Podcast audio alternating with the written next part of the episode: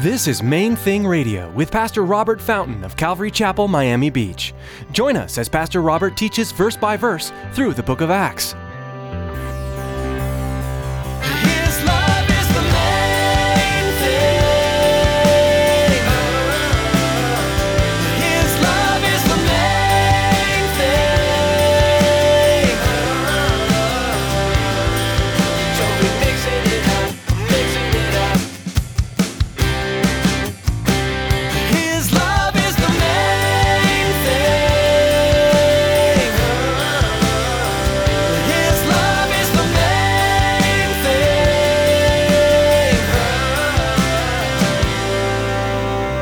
Desire spiritual gifts.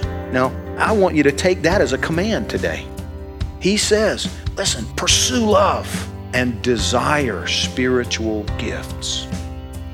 But especially that you may prophesy. That's one of the gifts. He says that's the one that you should desire most. That's the one you should, man, oh, ask God for it. That's a gift. It's a gift that's given to the body, but ask that you might be the instrument of the giving, that through you, God might give prophecy to the rest of the body. Are you pursuing love and desiring spiritual gifts? That's our challenge for today as Pastor Robert continues to teach through the book of Acts.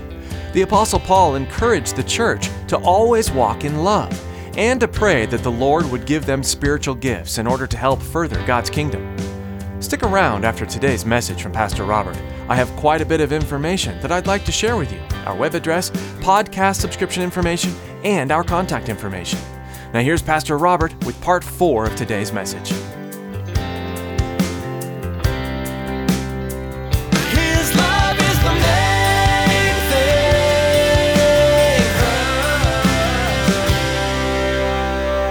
thing. God has appointed these in the church first, apostles.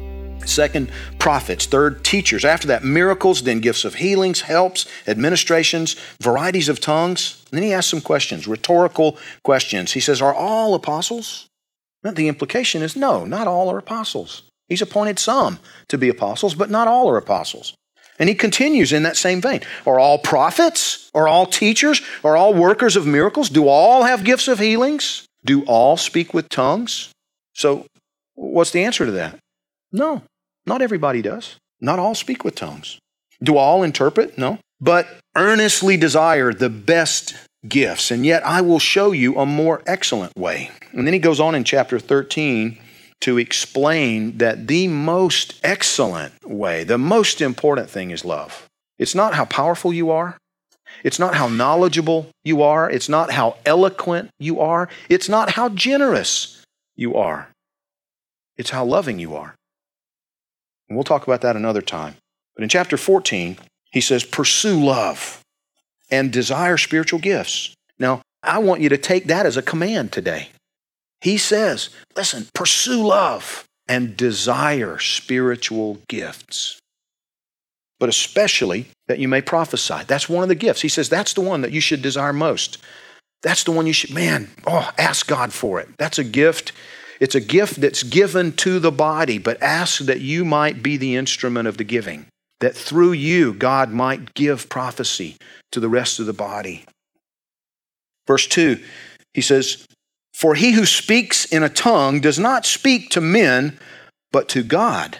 Now, guys, that is a little understood fact in the scriptures. There's so many churches, so many um, like Pentecostal, charismatic groups, whatever, you know, groups that focus on tongues and the gift of tongues and the, you know, the, the power of the Holy Spirit and the ministry of the Holy Spirit and the baptism of the Holy Spirit. And, and they don't understand that one statement. When a man speaks in a tongue, he speaks not to men, but to God. Now, what is it that's occurring when a man speaks to God? When a woman speaks to God? We call that prayer, don't we? We call it prayer. Paul here states clearly, concisely, when you speak in tongues, you're praying. There's no exception to it. You don't find any exception to that statement in here. Now, the reason that, I, that, that I'm emphasizing this is that quite often that's been misunderstood. It has been taught. I grew up as a baby Christian believing this, you know, as when I first accepted the Lord and I'm on my face, you know, just the first week after accepting Christ, I knew I, I had been taught I'd been taught some wrong stuff, but I had been told about this baptism, this feeling. It's empowering by the Holy Spirit. And I was, oh God, I want everything you have for me. I don't want to be one of those people that just goes to church on Sunday morning and that's all I do for the rest of my life. I want, I want to know you. I want everything you have for me. Empower me, fill me, you know, give me whatever gifts you have for me. But what I was really expecting was at any minute now, I'm going to start speaking in tongues. I'm going to be out of control because that's kind of what I was taught. And the, the and, and by the way, after a, a, couple of weeks of praying and agonizing, you know, the Lord finally spoke to me and said, Robert, I filled you with my spirit the first time you asked. You know, just ease up, buddy. You're expecting some kind of emotional experience, and I don't have that for you in this situation here. Just by faith, I filled you. Move on. And a few days later, I began speaking in tongues. It was just, I was praying, and this is cool. And so for the last 20 something years, yes, your pastor speaks in tongues. One of the guys in one of the earlier services was shocked and amazed. He's known me for 15 years, had no idea. Well, it's because I don't put on a show. It's not to you. I'm not talking to you, I'm talking to him. When a man speaks in a tongue, he speaks not to men, but to God. But what I was taught in those early days was that there were two different kinds of tongues. See, there's the prayer language, and then there's the message in tongues. And the prayer language, well, yeah, then that's when you're, you're speaking to God. But then the, in the message format, you know, when you're a message in tongues, well, then that's God speaking to men. You can't show me that in the Bible. I used to be really baffled by it. I was bewildered by it because I couldn't really find anything to, just didn't, I couldn't find it. It's not in there. That's why I couldn't find it. You have to bend the scriptures to fit that. And people do it because of, I think, years and years ago when, when there was kind of the birth in the 60s of the charismatic movement within Christianity. People were being filled with the Spirit. And what would happen is there was such excitement and there was such enthusiasm. And in a service, you know, somebody would come up and they just, you know, in, in all of this emotion, they'd be speaking in tongues. And well, there has to be an interpretation because Paul says that. We don't, we don't think we got to that yet, but he, he clarifies it. He's like, if anybody speaks in tongues, somebody has to interpret.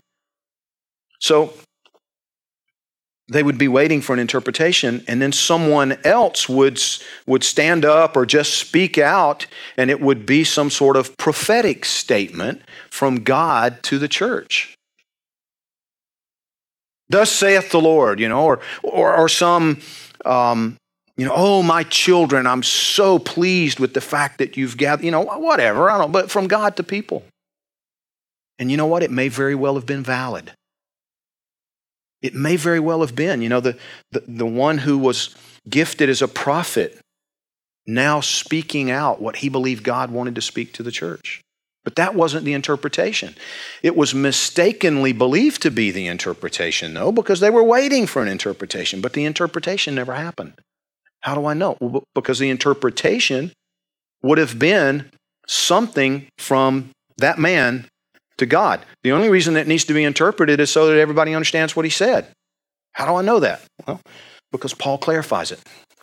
Let's read the rest of this together. He says, He who speaks in a tongue does not speak to men, but to God, for no one understands him. However, in the Spirit, he speaks mysteries, meaning that it's, a, it's an unknown tongue. It's, it's not something that men understand. But he who prophesies speaks edification and exhortation and comfort to men. So he's painting a contrast and he's going to develop it between tongues and prophecy. Tongues, it builds up one individual. It's that individual speaking in this unknown language that bypasses his understanding or her understanding, but he or she is speaking to God. However, prophecy is when God uses an instrument, uses a human instrument to speak to the rest of the men and women.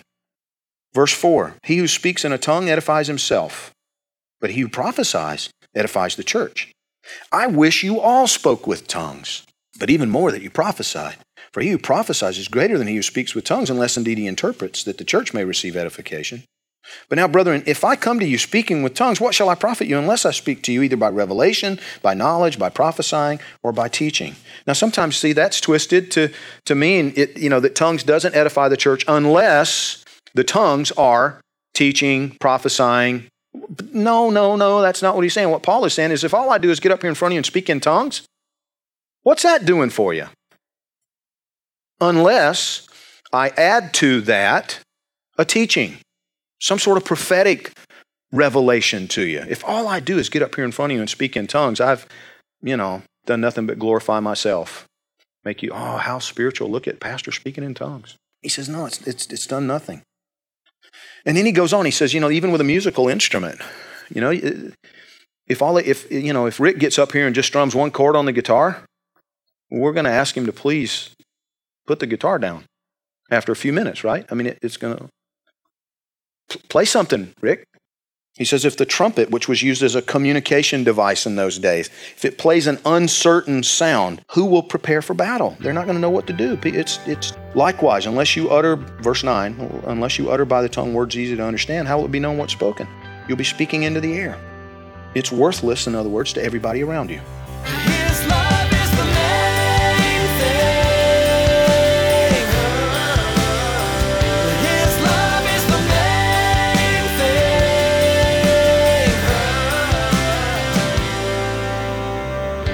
So glad you joined us for today's edition of Main Thing Radio. Pastor Robert will be back with another message from God's Word soon. But in the meantime, we'd like to invite you to visit our website, mainthingradio.com. Right now, Pastor Robert would like to take a minute to tell you how you can support the ministry of Main Thing Radio. We are so blessed to be able to share God's written word through these broadcasts, and it's the generosity of people like you that makes it possible. Would you prayerfully consider partnering with us financially? Any amount is helpful and appreciated. And for any donation of $20 or more, we'll send you a copy of 30 Days, a 30 day practical introduction to reading the Bible by author Nicky Gumbel. You know, reading God's Word is an essential part of learning about Him and growing in your relationship, but the Bible can be a daunting book to tackle. This guide will give you 30 passages from both the Old Testament and the New Testament that are accompanied by helpful commentary and suggested prayers. It's designed to get you into the study of God's Word. And if you'd like more information, please visit mainthingradio.com and click donate at the top of the page. Thanks, Pastor Robert, and thanks for being part of what we do here. We hope you join us again for another edition of Main Thing Radio.